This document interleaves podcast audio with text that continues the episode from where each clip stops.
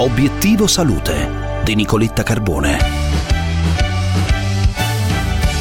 Il colesterolo buono è davvero buono, quanto suggerisce uno studio pubblicato su Circulation che evidenzia le proprietà antinfiammatorie dell'HDL. In linea con noi la dottoressa Maria Frigerio, direttore della struttura complessa di cardiologia 2 De Gasperis Cardio Center Niguarda di Milano. Dottoressa Frigerio, buongiorno.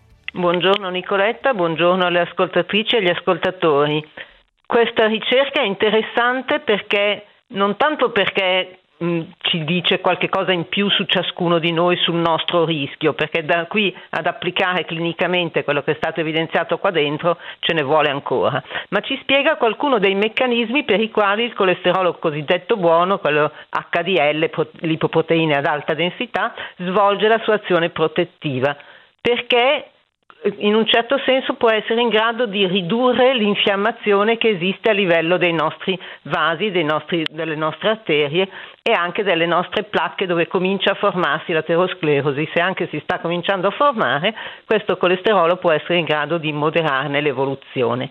La medicina si arricchisce nel tempo mandando avanti diverse ipotesi di lavoro e cercando di trovarne la documentazione, scoprendola nella pratica e cercando poi appunto di interpretarne i meccanismi.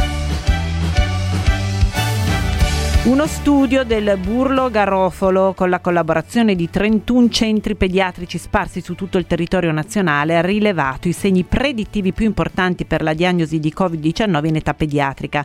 A obiettivo salute il commento della dottoressa Marzia Lazzerini, responsabile del centro collaboratore OMS del Burlo Garofalo di Trieste. Questo è uno studio di cui siamo molto fieri. Um, analizzato circa 2500 bambini sotto i 18 anni che appunto hanno afferito in questi 31 ospedali e che hanno fatto tutto il tampone e siamo andati a vedere quali sono i segni che poi in qualche modo potevano aiutare per predire il risultato del tampone positivo.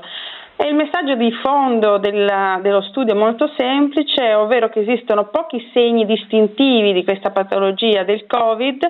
Questi segni sono la febbre, che però può anche non esserci, la mancanza di gusto e di olfatto, che sono delle manifestazioni molto specifiche del Covid, e poi la storia di contatti con altre persone, tipicamente i conviventi, che hanno avuto appunto un tampone positivo.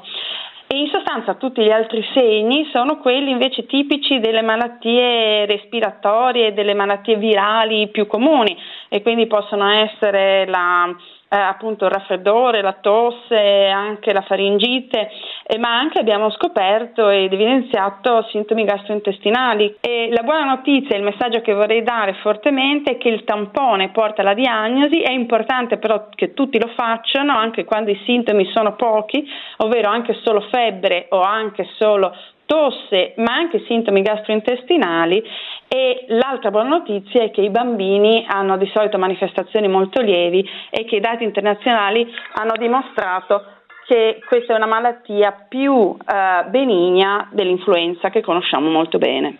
E per oggi è tutto, vi aspetto domani alle 12 puntuali per Obiettivo Salute Weekend. Una buona giornata da Nicoletta.